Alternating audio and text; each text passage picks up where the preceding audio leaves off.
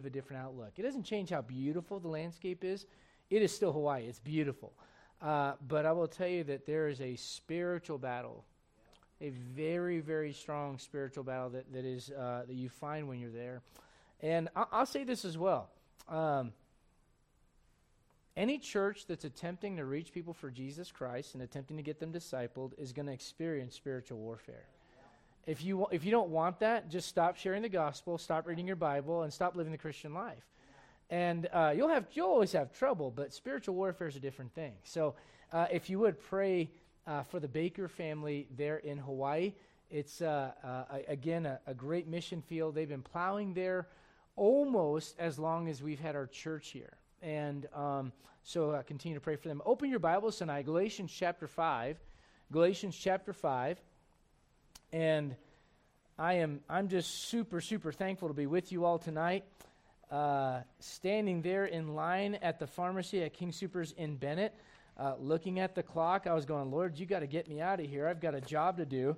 And uh, the Lord did. It, but he tried, it, it was very interesting because what the Lord will do sometimes is He'll test everything that you're teaching and preaching about. And you're talking about le- being led by the Spirit of God, and, and the, the flesh goes, I got to get out of here. And, and the flesh, you know, wants to get mad at someone that's going 55 miles an hour in the left hand lane on I 70. And the Lord's going, the Lord's going, Are you, are you going to be led by me? Are you going to be led by me? And I can almost hear him kind of smiling as he says it. And, uh, and that's good for you. You know that's good for you sometimes? Uh, it, it's good for me, I'll say that much. And you don't realize how much of your life is led by your own flesh. And, and the Bible does such an excellent that's why this book is like no other book, because this book presents your nature like no other quote unquote religious book on this planet does. And uh, that's how you know it's written by God. Uh, look at Galatians chapter 5 as we continue in our study on uh, the, being uh, the, the, results of a spirit led life. And what we hope to do tonight is expose what the Bible says eventually about one of the first uh, manifestations of the fruit of the Spirit. But again, uh, I'm going to have you go to verse number 16. I'm going to ask you to stand with me for just a little bit. Verse number 16, Galatians 5, verse 16. This I say then, walk in the Spirit, and you shall not fulfill the lust of the flesh. For the flesh lusteth against the Spirit, and the Spirit against the flesh, and these are contrary the one to the other, so that you cannot do the things that you would. But if you be led of the Spirit, you're not under, under the law. Talking about the law of the works of the flesh. Look at verse 19. Now the works of the flesh are manifest, which are these adultery, fornication, uncleanness, lasciviousness, idolatry, witchcraft, hatred, variance, emulations, wrath. When you're in traffic, amen. Strife, seditions, heresies, envyings you wish you had something that someone else has?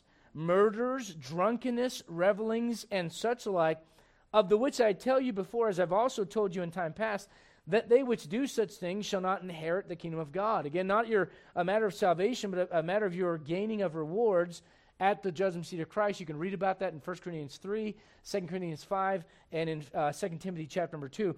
But I want you to look at verse 22. This is kind of what we're going to focus on a little bit. But that word but means that there's a contrast. We're going to talk about that contrast tonight. But the fruit of the Spirit is love joy, peace, long suffering, gentleness, goodness, faith, meekness, temperance. Against such there is no law. But the fruit of the Spirit, verse 22, is love. Let's go ahead and go to the Lord in prayer. And uh, Brother Stian, would you open us up in a word of prayer, sir?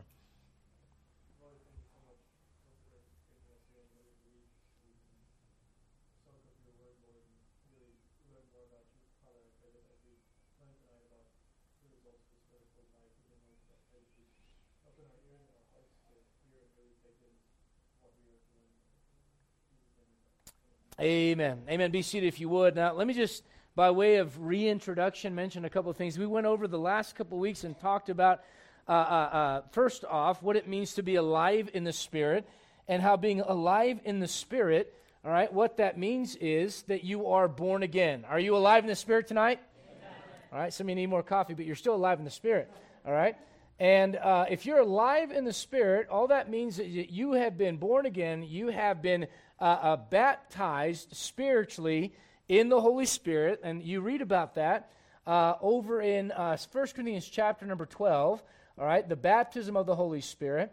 All right, that is, that is another term for salvation. When you got saved, you were baptized in the Spirit of God, which means the Spirit of God came inside of you, all right? Christ in you, the hope of glory, and you became part of Christ. You are in the body, and He is in you. Therefore, you are submerged in Christ. Christ is in you. You're in Christ. Therefore, you are baptized in the Spirit of God.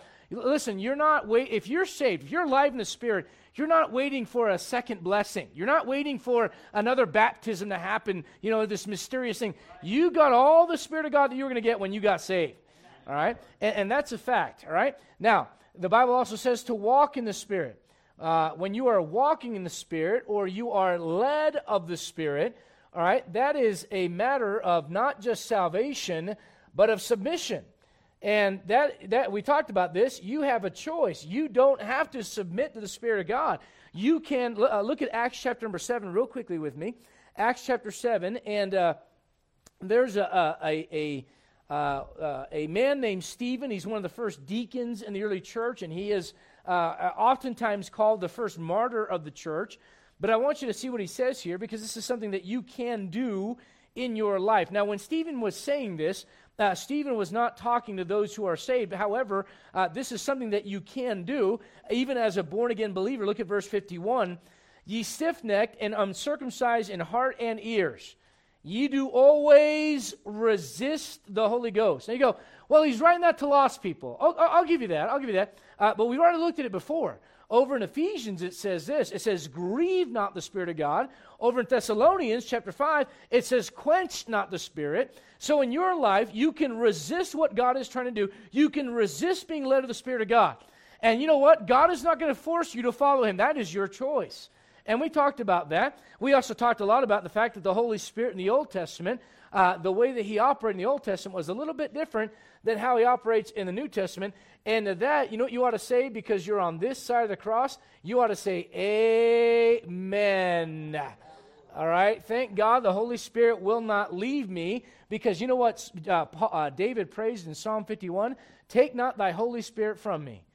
Wow, that's a prayer right there, is it not?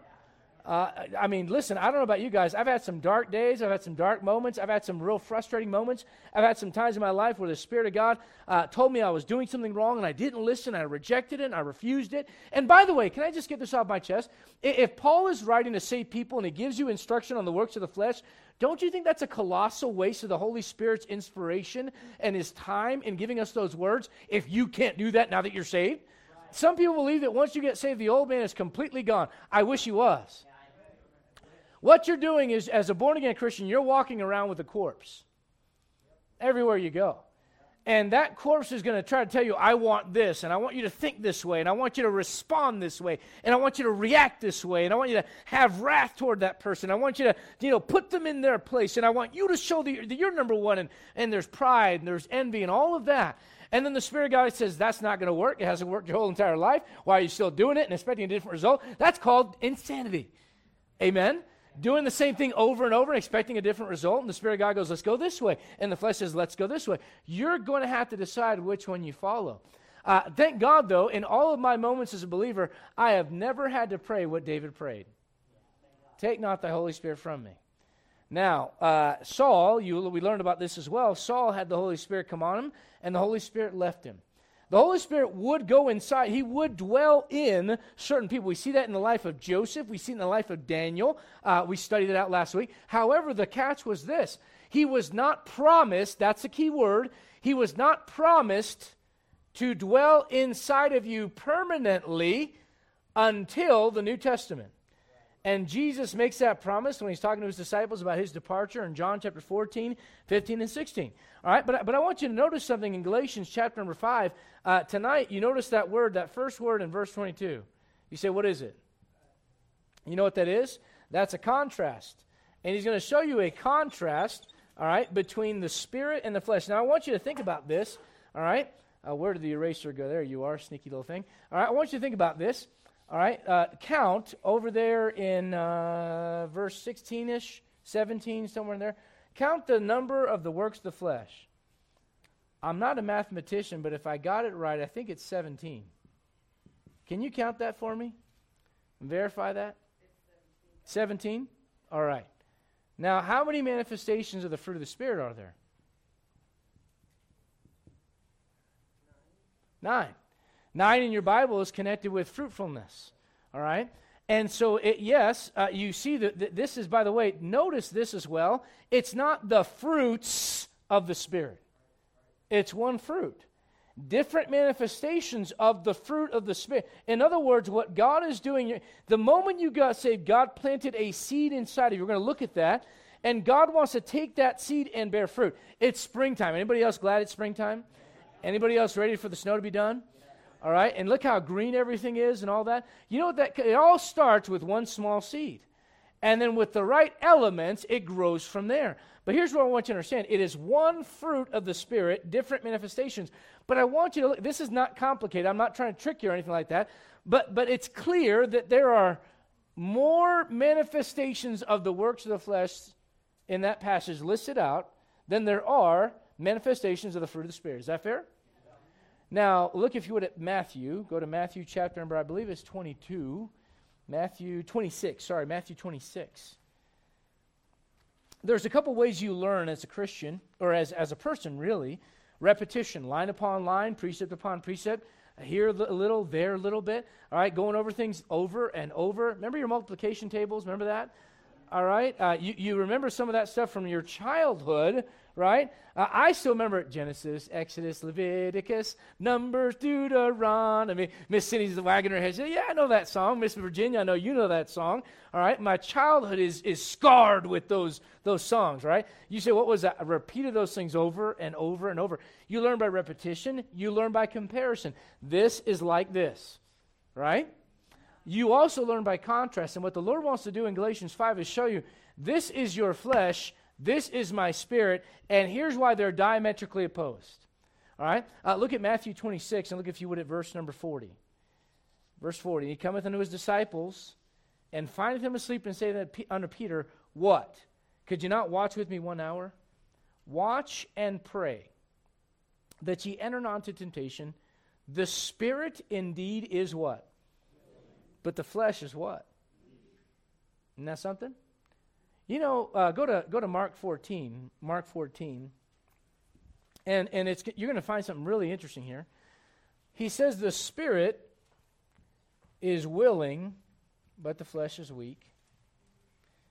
Now look at Mark 14 and look at verse 37, 38, and 39. You know what word is different there?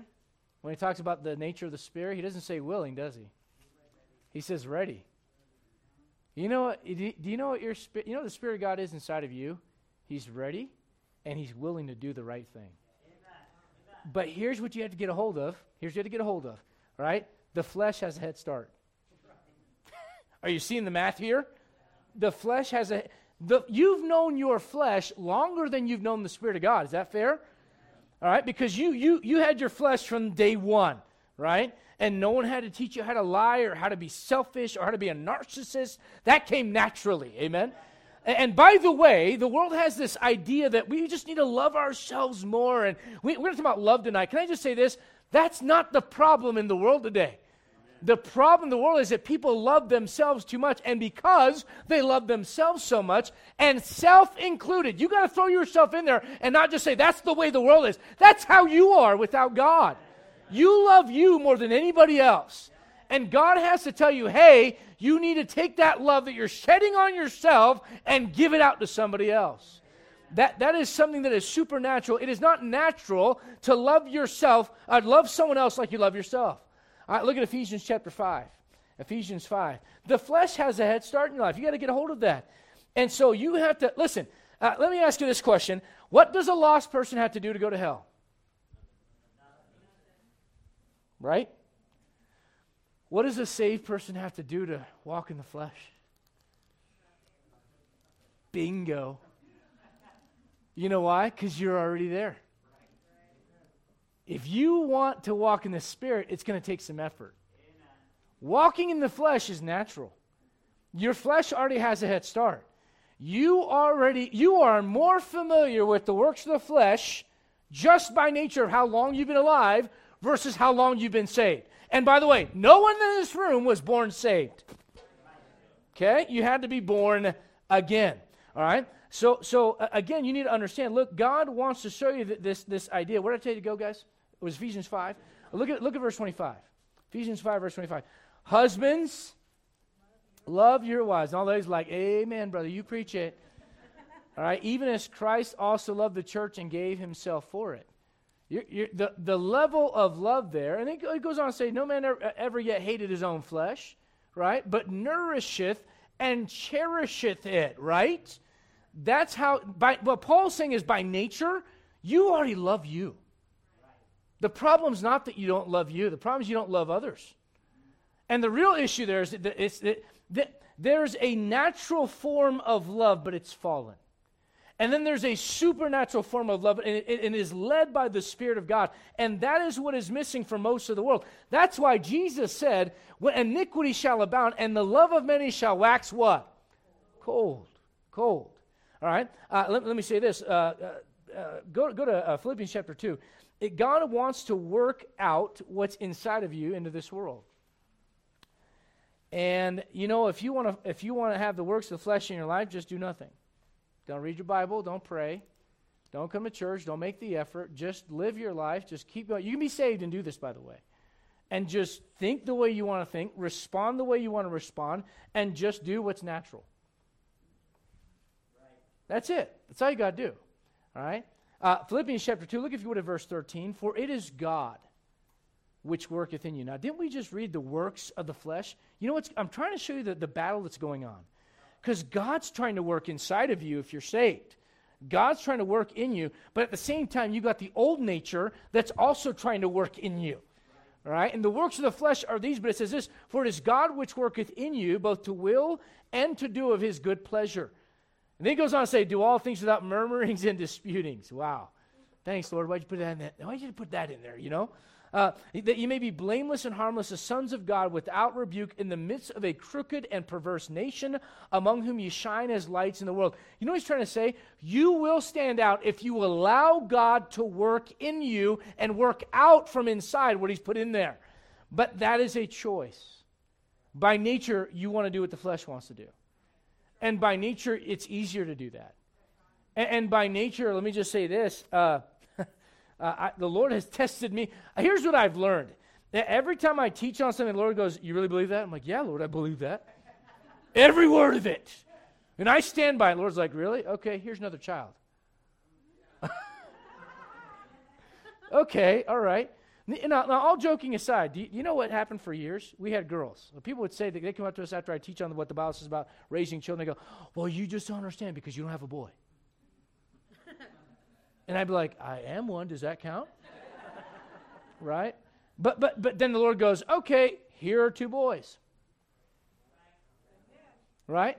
And then it's like, hey, listen, th- th- you don't don't allow just because you have a newborn in your life, don't allow you know the the romance to die between you and your spouse and teaching on marriage and all that kind of stuff. And the Lord's like, really?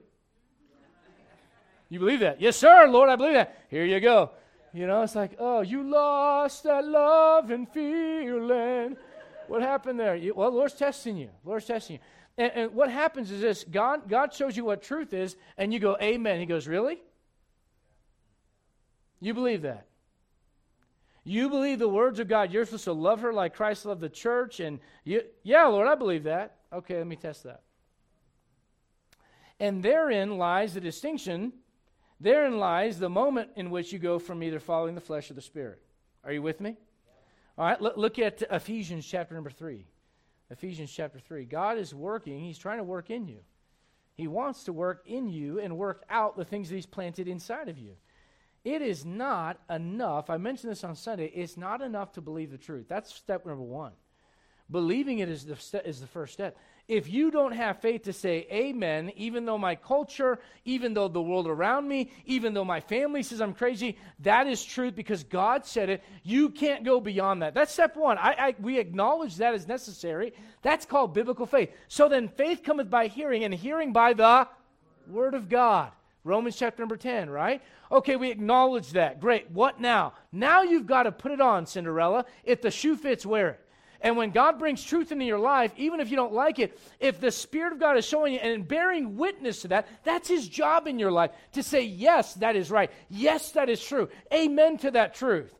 And when, you, when the Spirit of God does that, that's when you go, okay, Lord, I've got to put that on. I've got to put on, as the Bible says in Colossians, put ye on the Lord Jesus Christ.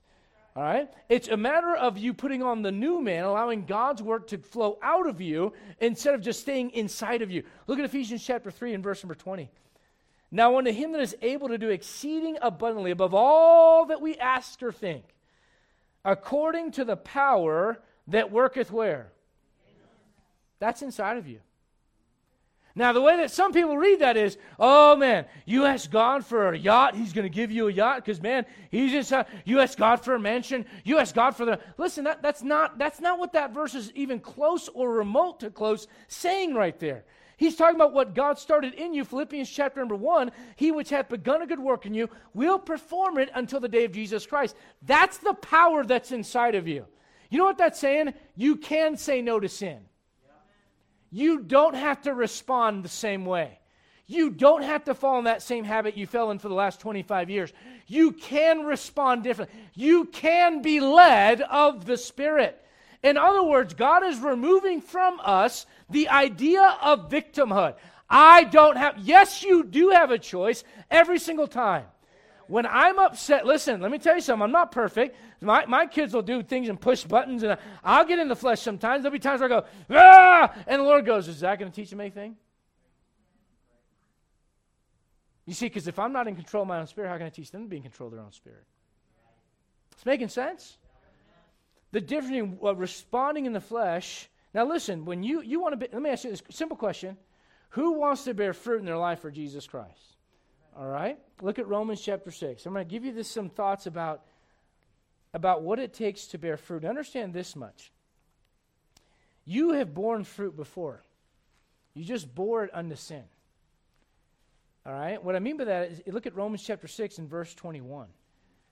You are not, you may not realize this, but the idea of bearing fruit in your life is not a new idea. It's just to what is it that you're going to bear fruit. Look at Romans 6 and verse 21. What fruit, now go back to verse, uh, verse 19. I speak after the manner of men because of the infirmity of your flesh. For as ye have yielded your members servants to uncleanness and to iniquity unto iniquity, even so now yield your members, that's the members of your body. You know what they say if you cut off a finger, you're missing a member. Right? And, and so you know, you know what this is? The members is the members of your body. All right, look what he says here. I, uh, uh, for as ye have yielded your members servants to uncleanness and to iniquity and iniquity, even so now yield your members servants to righteousness unto holiness. For when ye were the servants of sin, ye were free from righteousness. Here's the point. You are going to be serving something. You are never completely, you think you're free, but you're always in service to something. You go, I'm not free, any, I'm not in service to anybody, I do my own thing. Then you are a servant to your own flesh because you are captive by your flesh. And if, your if your flesh says, look at that, you look. Even when the Spirit of God says, don't look, you do it. And when the, the flesh says, I drink that, you drink it because you want it. And when the flesh says, think that way, you do it because you want it, because you're in service to your flesh. Or, now that you're saved, what God's telling you is, you can be in service to righteousness. You're going to either be free from sin or free from serving God. You choose. Look what he says in verse number 21. What fruit, what fruit had ye in those things whereof ye are now ashamed? For the end of those things is death. Ever taken a bite out of something, you're like, ooh, that is not good anymore. That's what it's like spiritually when you become the servant of sin as a born again child of God, and you can. You can. It just it tastes awful. It's fruit, but it's not the fruit you want. Look at verse 22. But now being made free from sin and become servants to God, ye have your what? Fruit unto holiness and the end everlasting life. Look at Romans chapter 7 since you're so close and look if you would at verse 4. This is midweek Bible study. Amen. So I hope you take notes, write some of these verses down, try to connect the dots and the thoughts that we're laying out here. Romans 7 verse 4. Wherefore my beloved uh, my brethren, ye also are become dead to the law by the body of Christ that ye should be married to another, That's a, you as a member of the body of Christ, being married to Jesus Christ, even to him who is raised from the dead, that we should bring forth what? You are saved to bring forth fruit unto God. Now, here, here's where people get kind of messed up. They go, well, the only way I'm going to know you're saved is if you bear fruit. Here's the problem with that. Uh, you can be saved and, and, and be following the flesh, and you won't bear fruit for Jesus Christ.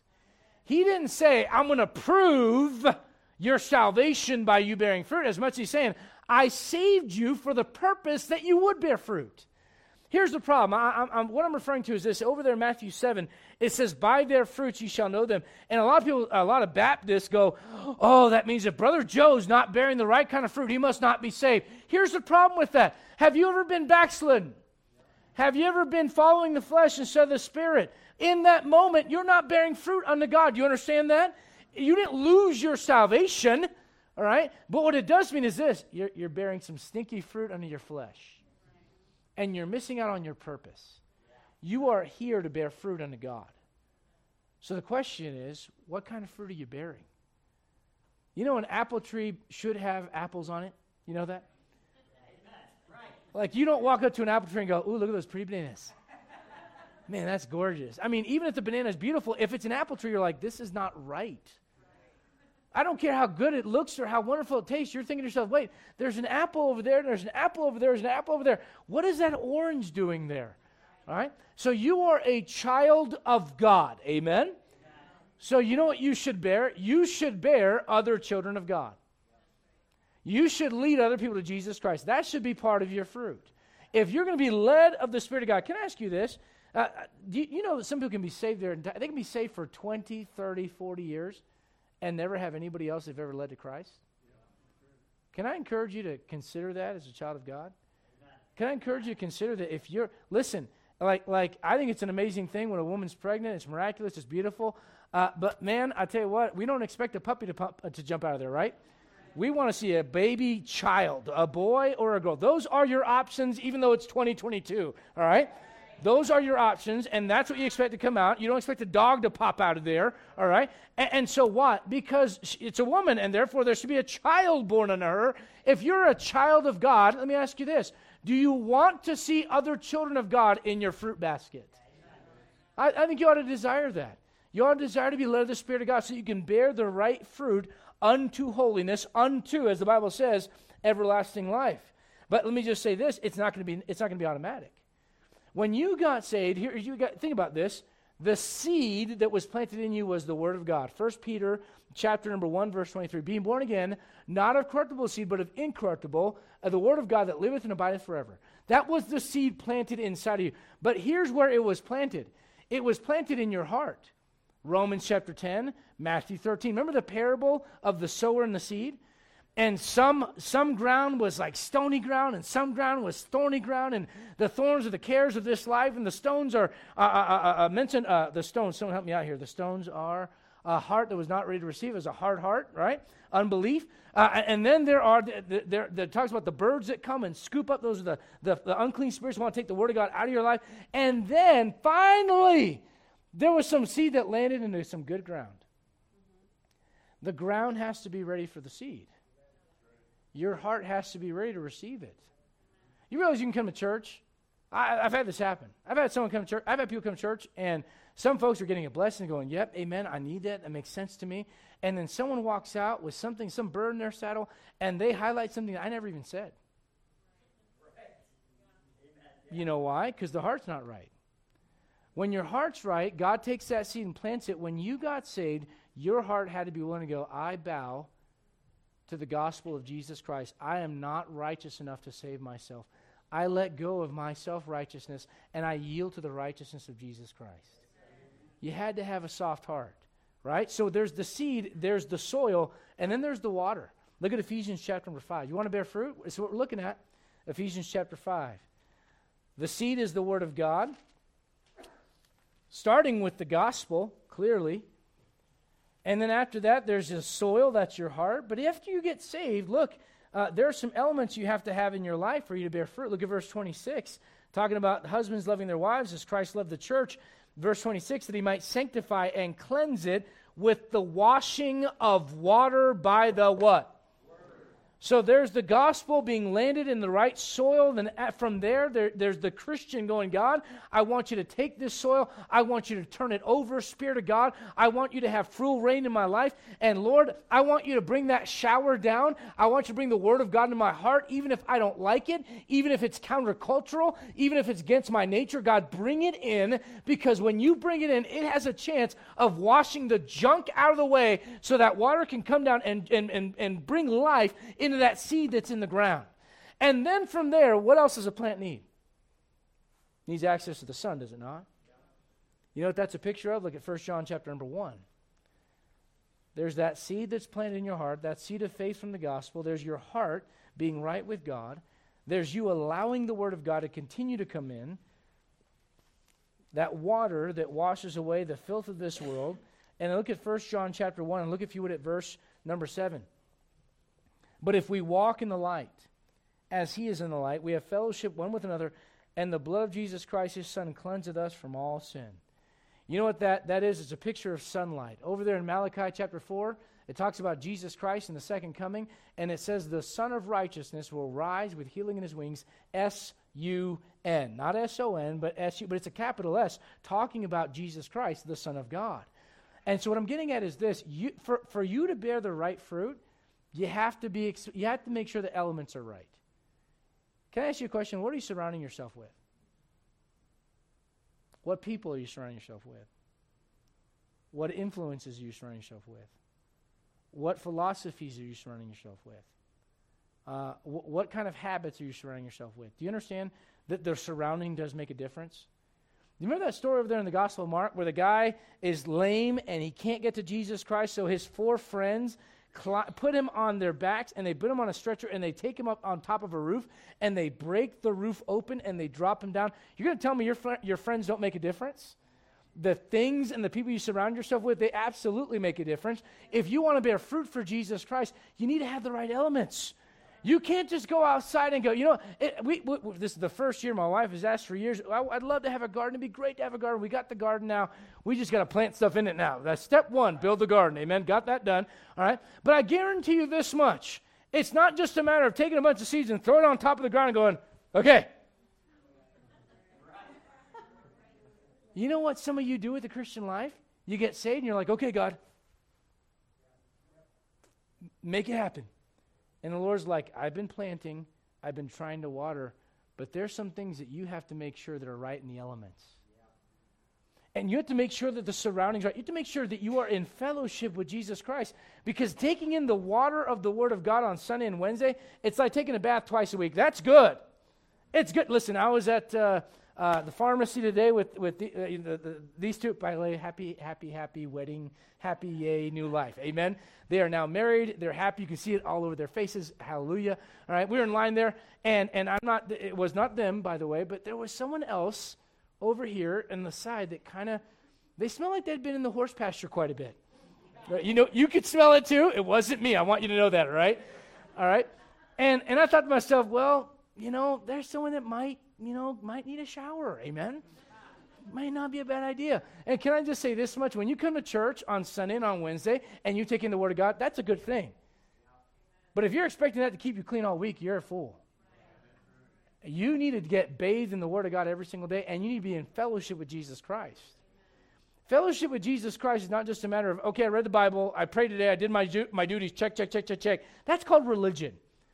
Fellowship is enjoying the journey with Him. Fellowship is going, man, Lord, I'm just so thankful. I'm so glad. Thank you for what you did in my life. God, I'm, I'm, thankful just to walk with you in spite of the circumstances around me. God, I, you know what? I, I, got this that's wrong in my life, and this that's wrong in my life, and this isn't working, that's not working. But God, you work every time. And, and God, I want, I want to be connected to you. You know what that will do for you? It'll allow you to bear some fruit.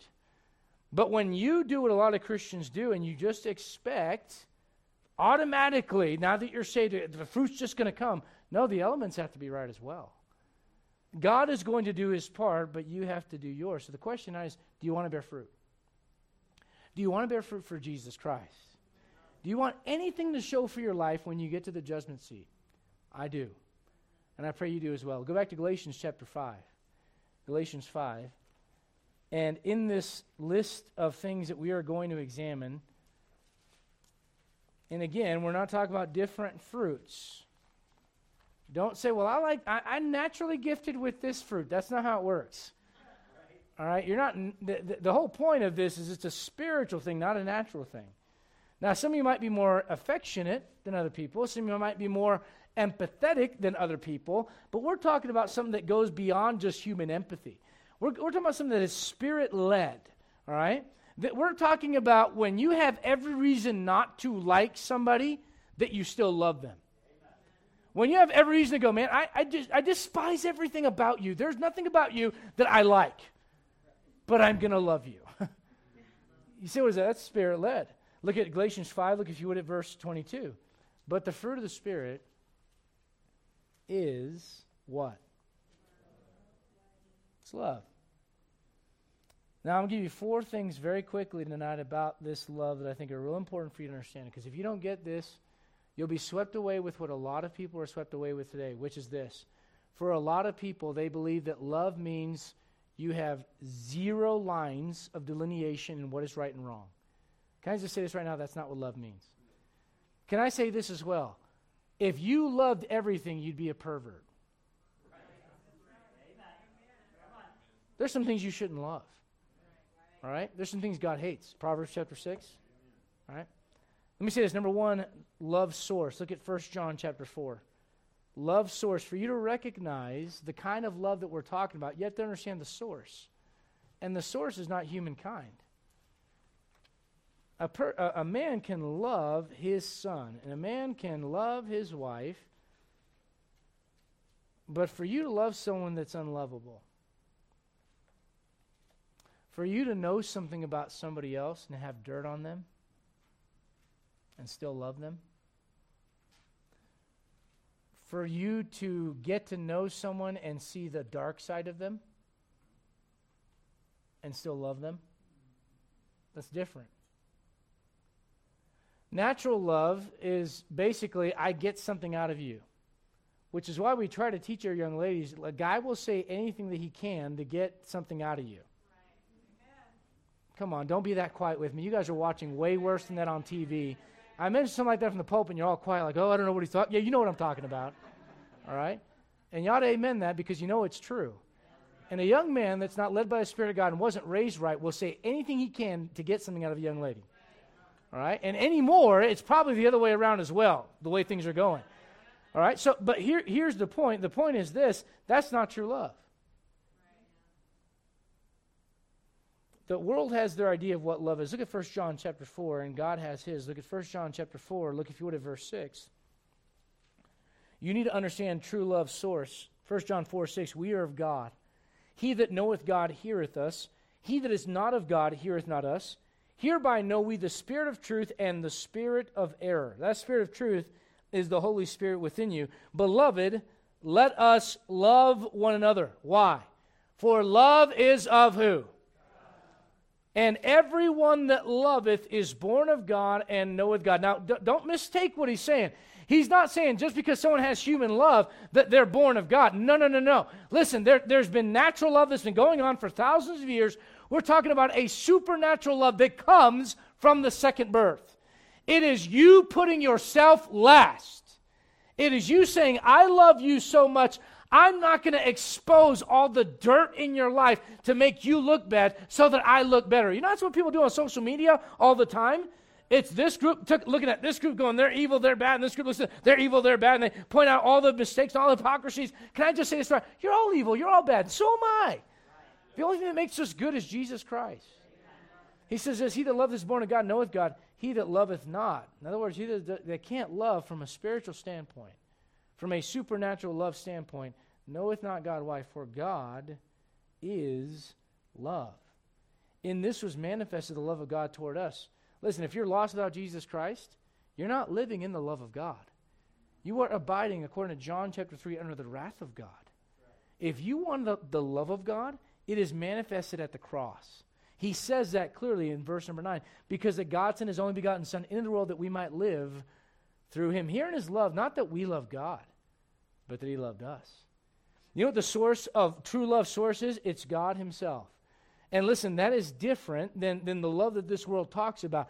In other words, I'll say it like this the prism through which we should see love biblically is God's love. You know what that means? The Bible says in 1 Peter, Be holy, for I am holy. That's what God says.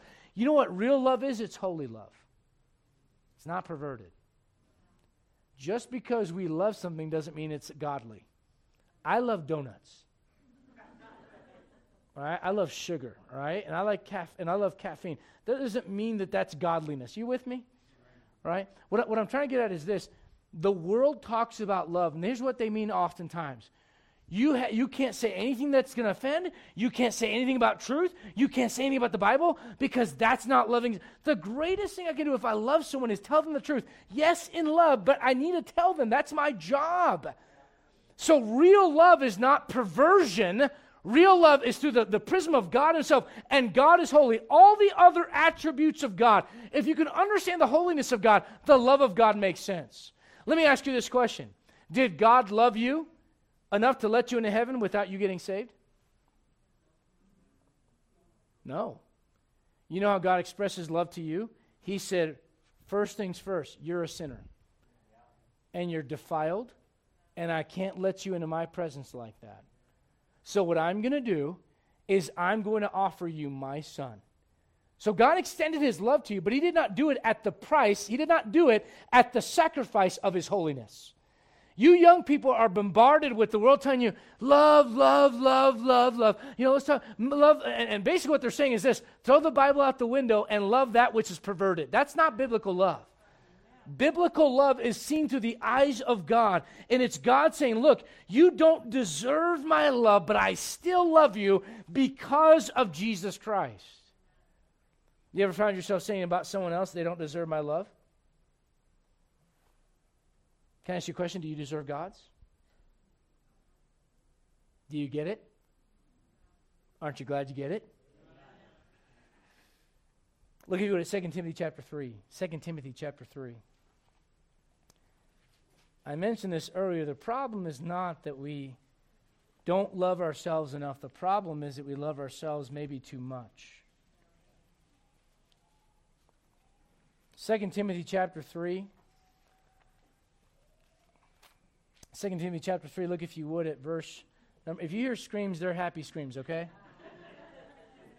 the only time I'm going to say that the screams from below are happy ones are on Wednesday night at our church with the kids downstairs having a good time, all right?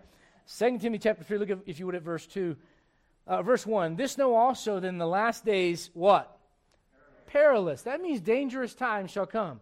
You know how God describes dangerous times? Look at verse 2. Men shall be lovers of their own selves, covetous, boasters, proud, blasphemers, disobedient to parents, unthankful, unholy, without natural affection, truce breakers, false accusers, incontinent, means no control of their flesh, fierce, despisers of those that are good, traitors, heady, high minded, lovers of pleasures more than lovers of God. How does that entire list start off? It starts off with you loving you more than you should. That's it. So the problem is not that we don't love ourselves enough. The problem with, with fallen nature is that we love ourselves too much. And the Spirit of God is going to lead you away from that. He's going to lead you to a place you go, I'm last, you're first. Goes opposite to your flesh. You're about to go in a parking spot and someone swoops right in.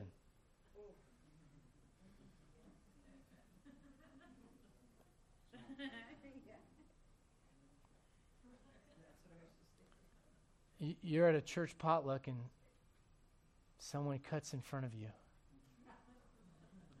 I mean, I know it's silly, but you understand these are things that people kind of get. Remember the story of, of Amnon and Tamar? The young man that rapes his half sister in 2 Samuel 13? You know what it says about him? It says that he loved her. That's what the Bible says. But let me just say this it wasn't led of the Spirit of God. You see why? It was inordinate affection. It was Him saying, I love you because there's something I want from you to gratify my flesh. Do you understand? What happens when church people let you down? Do you understand what I'm trying to get at here? What happens when your kids let you down? Kids, teens, what happens when your parents let you down?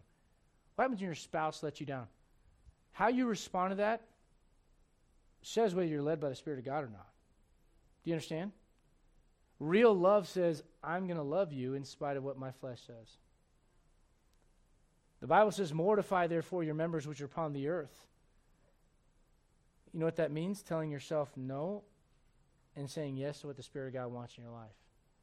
The source of love is holy, it's God. And God says, Here are the things that I love. Let me ask you a question What do you love? Who do you love? And why? If I were to say, Show me your wallet and your calendar, I would know what you love. And I would know who you love. The, the, the challenge tonight is to, as the Bible says, to love God first. And then second, the second commandment is like, I know it, love your neighbor as yourself. You don't do that by nature. You need to be led to the Spirit of God in order to be able to do that. So the first thing you have to understand is the source of real love is God. Look at 1 Corinthians chapter 13. Well, what's the definition of biblical love? We're going to look at that. Can I say this? It's not an emotion. Oftentimes, when people are in a relationship, especially young people, we're in love.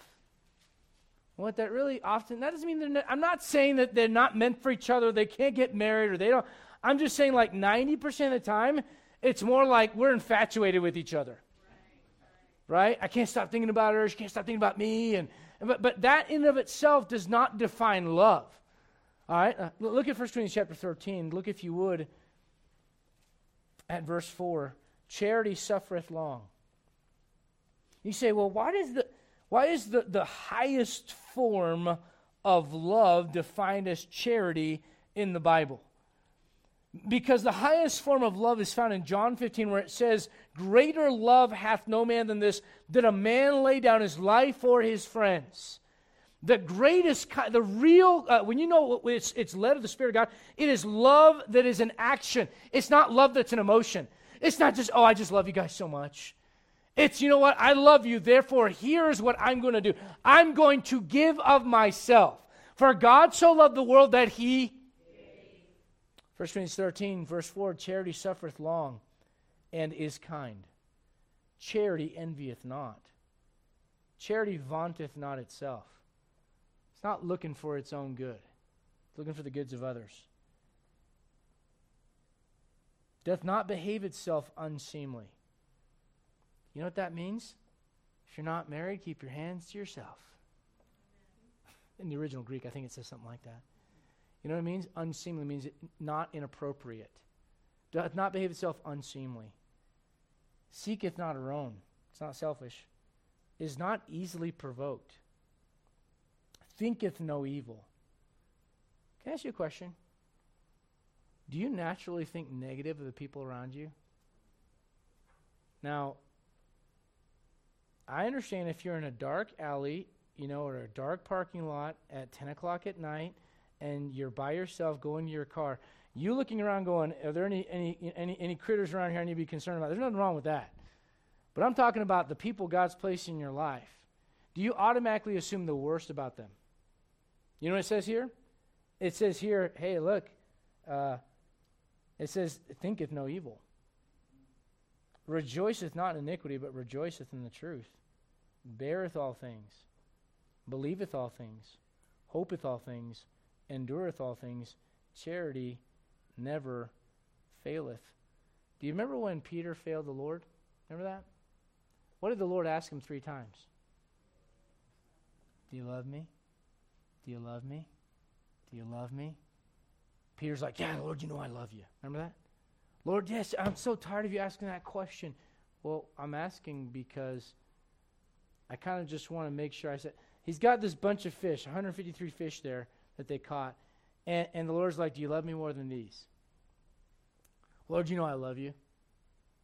Then why is it that when things got rough, the first thing you did is you started throwing your, your physical net instead of your spiritual one? You proved what it was that you loved by what you did when things got hard. Charity beareth all things. It means it goes through stuff. Uh, you, you get around saved people for any amount of time, you're going to learn, you're going to learn real quick they're not perfect. And if you're going to do anything for Jesus Christ in ministry, you're going to learn to look past some of the issues of the saints in order to help them, in order to minister them, and in order to get something done for Jesus Christ. Here's, here's think about this, guys. We, we got this message we go, God wants to forgive you of everything you've done wrong. It's the greatest message of all time. And then someone takes you up on it. They go, I'm a sinner. And you're like, all right, come on, get saved. Come on in. Join it. Come on in. Uh, uh, join us as we walk with Jesus Christ. And then you're like, oh, but you're a sinner. I just didn't realize how bad your sin was. Your sin's way worse than mine. Do you know what the problem is? There's a lack of charity there. The lack of the ability to bear some things. Talk is cheap, words are plentiful, deeds are precious. Talking much is a sign of vanity, for the one who is lavish with words is cheap in deeds. You know what love's definition is? It's not an emotion, it's an action. It's are you willing to give? And are you willing to give again? And are, are you willing to give when you don't like it? Are you willing to reconcile with a brother or sister in Christ when it may be awkward? Well, uh, yeah, but it's what the Bible says. Yeah, but it's going to be awkward. You know what's more awkward? Not walking in the Spirit. Do you, do you know what's more awkward? Not having any fruit, the judgment seat of Christ. Do you want to be led of the Spirit of God? You know what's going to you know what's going to come out of your life? Love.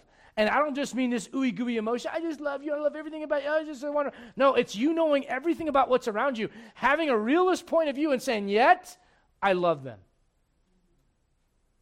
Every once in a while, my wife will look at me and she'll say, "Do you love me?" And I'll say, "Baby, you know I love you." And you know she'll say, "Why do you love me?"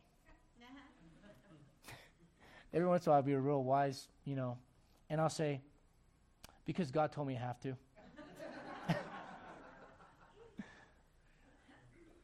Love's definition is not that it's an emotion, but rather an action. Can I say this? Look at uh, Romans chapter number 13. Do you realize you're a debtor? You owe it to love others. Now, God doesn't necessarily want you living in financial debt more than you can bear because it'll stress you out and all that stuff.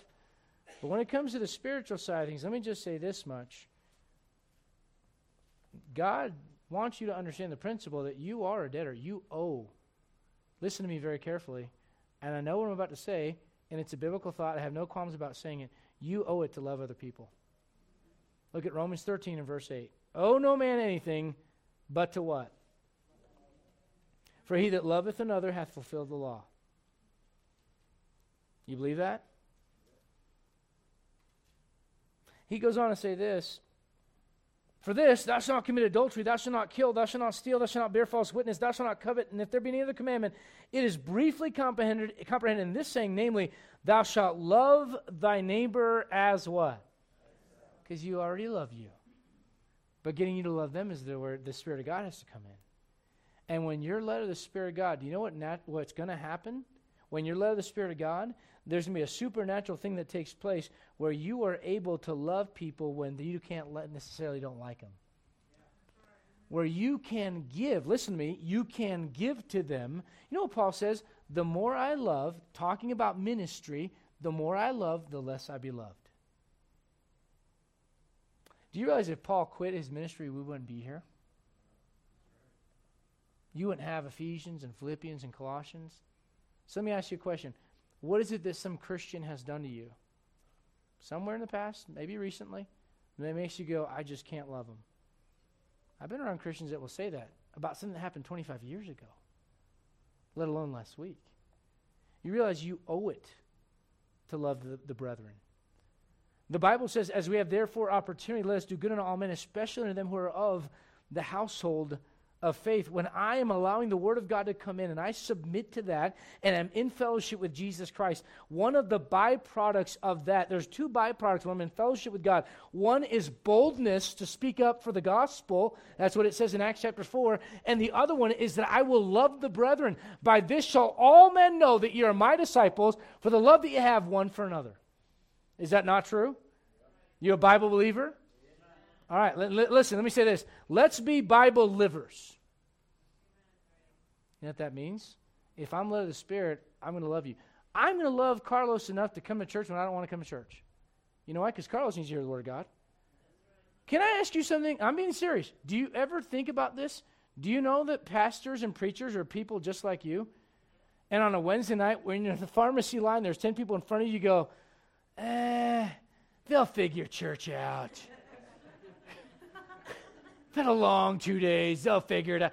You know what love says? But that but but Adrian, that's selfish. Love says go. Love says submit.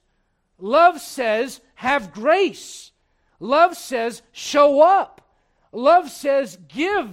Love, you understand? Love is going to lead you. The spiritual led love that's going to be born out of your life when you're submitted to the Spirit of God is going to lead you to give things that you don't think you can give or don't want to give. You know why it's so important? Go back to 1 Corinthians chapter 13. Because of all the gifts that you can have as a believer, People talk about spiritual gifts. I got the gift of tongues, and I got the gift of discernment, and I got the gift of helps, and I got the gift of, how about the gift of charity? And guess what? God gifted that gift to you, and it's on you to gift it to others. God placed it inside of you when you got saved, and He wants to work it out. 1 Corinthians chapter 13, look if you would at verse 8. Can I show you love's destiny? True love's destiny. That sounds like a romance. It sounds like a Hallmark movie title I recognize. But, but that's not what I'm getting at at all. All right? I'm talking about where does this lead? Look at uh, 1 Corinthians chapter 13. Look at, if you would, at verse number 8. Charity never faileth. Th- think about this. You're here right now because God loved you enough to send his son to die for you. Fair? And you've, you've got the Bible in your hand because God loved you enough to give you those words. And you have the indwelling of the Holy Spirit because God loved you enough. And, and you got a church family because God loved you. And you got all these different things. And listen, then you're going to die. Right? Does love end there? No. Because you know what's going to happen? You're going to be absent from the body and present with the Lord. And you're going to be in the presence of the, of the purest form of love that this universe has ever seen God Himself. And while the tribulation goes on down here and the millennial reign of Jesus Christ goes on, a thousand years of him reigning on the earth, and then after that, the great white throne judgment, does love end there? No, it does not, because it will last forever and ever and ever. And for eternity, you're going to be flying around the planets up there in the new heavens and the new earth, and you're flying up there, and God's going to go, look at that. Look at, look at St. Joseph, and look at St. Stephen, and look at, look at St. Carlos, and look at, that is my trophy of my love. They exist to please me. They're here because I love them. That's what's going to go on for all of eternity, guys. You know what you are? You're a trophy of God's grace and love. So when he says charity never fails, he's not just saying in human relationship, but he means it's going to last forever. It's the only thing that will last forever and ever and ever that he says you can apply right now as a believer. Christian, can I ask you this? What kind of fruit are you bearing? If you're led of the Spirit of God, if you're being led of Him, one of the results is you're going to bear the manifestation of love, biblical love. It is sacrificial love, it is pure love, it is self denying love, it is gracious love, it is giving love. You know what that is? It's love that rubs against our human and carnal nature. It's love that says you don't deserve it, right? You don't. But I didn't either, so I'm going to give it anyways. Go back to Galatians chapter 5, we'll end here. I mentioned this a second ago, but it's important to note the two signs of someone that's been with Jesus are their boldness for the truth and speaking up for the gospel and their love for the brethren. Galatians chapter 5. Now, now, some of you right now, you're like, man, I don't get it. Why would anyone have a hard time loving these people? They're great. you don't know me that well. You don't live with me like my wife does. I'm serious. Right? You know where it gets hard? The more time you spend with other people. In ministry, in your home, at work. You realize there's some people at work that some of you have just quit trying to reach because you said they're unreachable. I'm going to quit. And the Lord's saying, Do you love them? You know the Bible says, of some, have compassion making a difference, right? Pulling them out of the fire. You know what that means? There are going to be some people that are lost, that God wants you to have pity on and go, man, yeah, they're a jerk. Yeah, they're abrasive. Yeah, they're not fun to be around. But Lord, would you help me to love them so I can reach them with the gospel of Jesus Christ? That doesn't mean you don't speak up for righteousness. It doesn't mean that you never say which. I'm not saying that. But can I ask you a question? Do you love them? Do you love those people? Do you love the people in this room? Will you come when you don't want to come? Will you show up when you don't want to show up? Will you give when you don't want to give? Will you give out a track when you don't want to get out? Do you see that? That's that's love. Supernatural, spiritual love. Galatians 5, verse 22. But the fruit of the Spirit is love. Amen. Let's all stand. We'll be dismissed in order of prayer. Hope you got something out of the Word of God tonight. If you're challenged, provoked a little bit, let's go, Lord, in prayer, and we'll be dismissed. Thanks for coming out tonight. I'm sure the kids are going to have all kinds of stories about the fun they had down there and uh, encourage them as they're finishing up their year of DBC. Uh, a lot of fun planned for them this summer. Hope you can be a part of that as well. Let's go to Lord in prayer. Brother Jose Granados, if you would dismiss us in order of prayer, sir.